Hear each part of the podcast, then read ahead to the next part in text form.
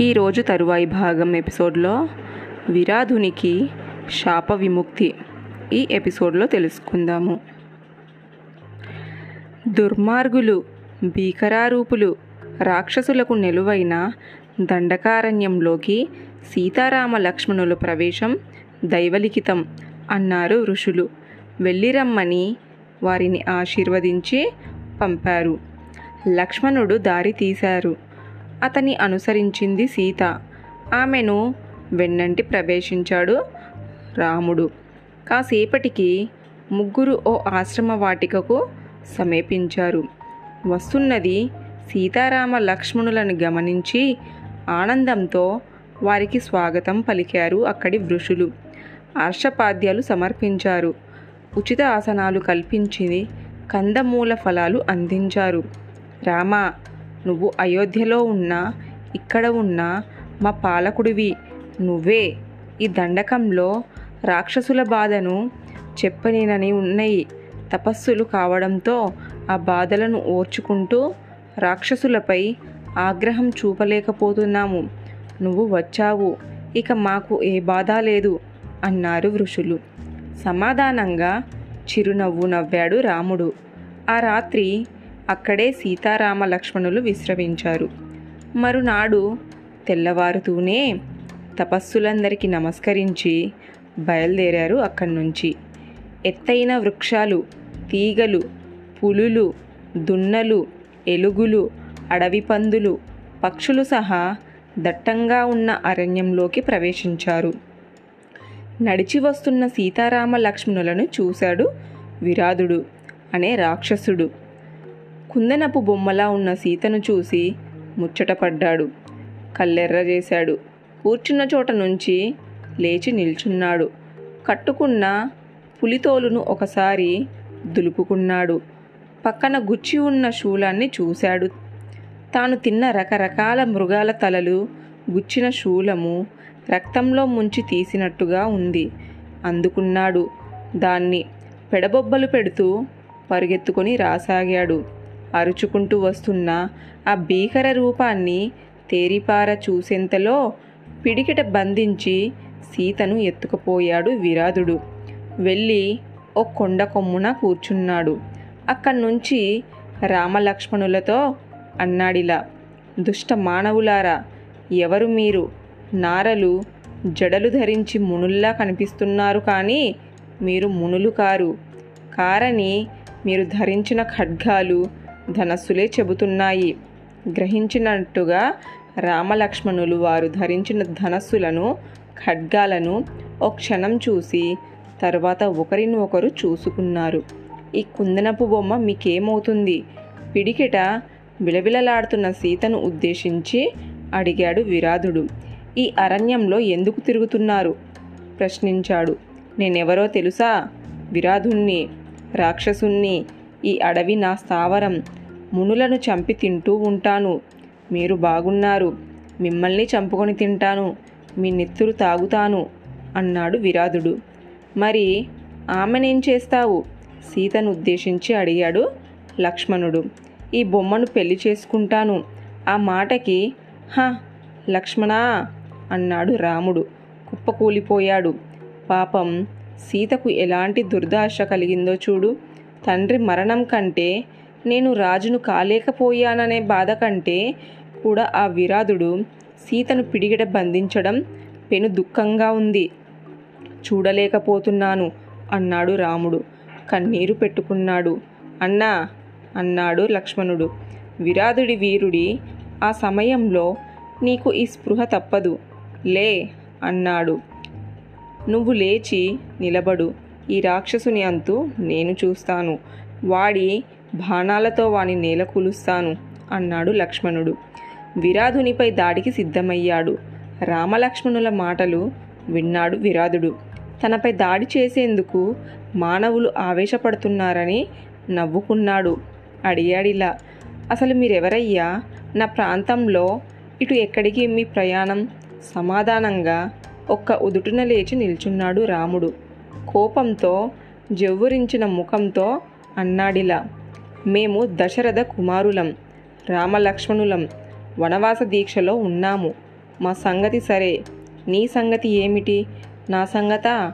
నేను జయశతహరలద కుమారుణ్ణి విరాధుణ్ణి తపశ్శక్తితో ఆ బ్రహ్మను మెప్పించి శస్త్రాలతో చావు లేకుండా రాకుండా వరం పొందినవాణ్ణి మీ బాణాలు నా మీద పని చెయ్యవు. చెప్పిన మాట వినండి. బతకాలని ఉంటే ఈ సీతను నాకు విడిచి ఇక్కడి నుంచి పారిపోండి అని అన్నాడు. ఆ మాట నేనంటున్నాను. బతకాలని ఉంటే సీతను విడిచిపెట్టి పారిపో అన్నాడు రాముడు. వాయు వేగాలైన బంగారు పించ బాణాలని గురిపెట్టాడు. కొట్టాడు.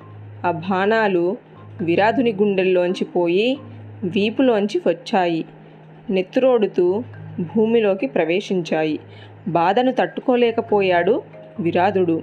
పిడికిట్లో ఉన్న సీతను నేలపై వదిలి రెండు చేతులు శూలాలను పట్టుకొని రామలక్ష్మణులపై రంకెలు వేస్తూ రాసాగాడు. వస్తున్న విరాధుణ్ణి శరవర్షం కురిపించి నిలువరించారు రామలక్ష్మణులు. శరీరానికి గుచ్చుకున్న బాణాలను చూసి గట్టిగా కేక పెడుతూ విదిలించాడు విరాధుడు. ఆ విదులుంపికి బాణాలన్నీ నేలపాలయ్యాయి. బాణాలు నేలరాలిన అవి చేసిన గాయాలకి మూర్చిల్లుతూ చేతిలోని శూలాన్ని రామునిపై గురిచేసి విసిరాడు విరాధుడు. మీదకి వచ్చి పడబోతున్న శూలాన్ని రెండు బాణాలు ప్రయోగించి ముక్కలు ముక్కలు చేశాడు రాముడు. శూలం ఎప్పుడో ముక్కలయ్యింది. ఇక అప్పుడు విరాధుడు వంగి రామలక్ష్మణులకు అందుకోబోయాడు. అదే అవకాశం వారు కత్తులతో దాడి చేశారు. విరాధుణ్ణి గాయాల పాలు చేశారు. గాయాలైనా లెక్క చేయలేదు విరాధుడు రామలక్ష్ములను భుజాలపై అదుముకొని పరుగెత్తసాగాడు.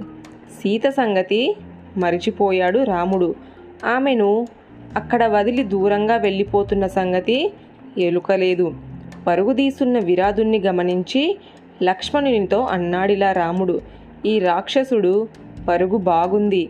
చాలా వేగంగా పరుగుదీస్తున్నాడు దక్షిణ దిక్కుకే పరుగుదీస్తున్నాడు మనకి నడక శ్రమ తగ్గించాడు. దూరంగా తొలగిపోతున్న రామలక్ష్మణులను చూసింది సీత. గొల్లుమంది విరాధ దయచేసి వారిని వదిలే నన్ను భక్షించు. రా. ఆమె ఆర్తనాదాన్ని విన్నాడు అన్నాతమ్ముళ్ళిద్దరూ. తేరుకున్నారు. కత్తులతో విరాధుని భుజాలు ఖండించారు. చేతులు జారిపోవడంతో పెద్ద కొండలా పడిపోయింది విరాధుడు. పడిపోయిన ఆ రాక్షసుని మీద నిలబడి కాళ్ళతో కుమ్మారు. చేతులతో పిడుగుద్దులు గుద్దారు. బాణాలు గుచ్చారు. కత్తులతో కోశారు. అయినా విరాధుడు మరణించడం లేదు.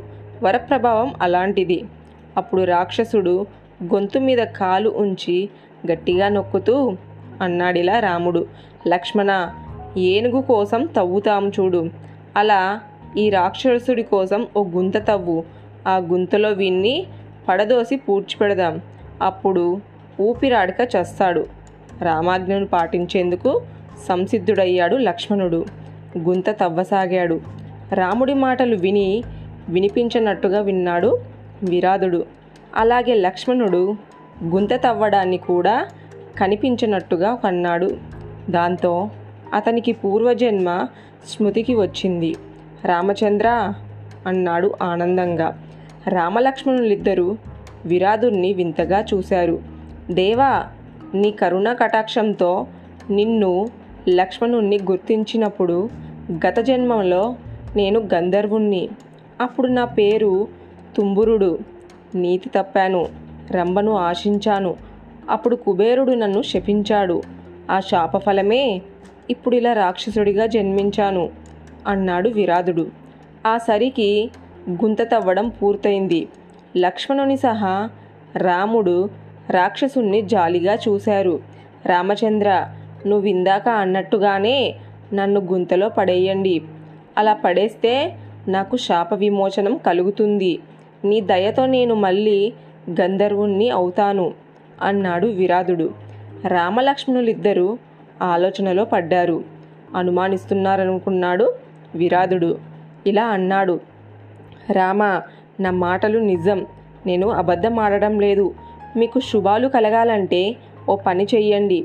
నన్ను ఈ గుంతలో పడేసి మీరు ఇదే దిశగా అర్ధయోజన దూరం ప్రయాణించి శరణుభంగ మహర్షిని ధరించండి. ఆ దర్శన భాగ్యం మీకు అన్ని విధాలా బాగుంటుంది. ఆలస్యం చెయ్యలేదు. ఆపై విరాధుణ్ణి గుంతలో పడేశారు. రాళ్ళతో మట్టితోనూ పూడ్చేశారు. పరుగున వచ్చి సీతను సమీపించారు. జరిగిందంతా ఆమెకు వివరించారు. ప్రయాణించారు అక్కడి నుంచి ముగ్గురు శరభంగ మహర్షి ఆశ్రమ ప్రాంతానికి చేరుకున్నారు. తర్వాయి భాగం నెక్స్ట్ ఎపిసోడ్లో తెలుసుకుందాం.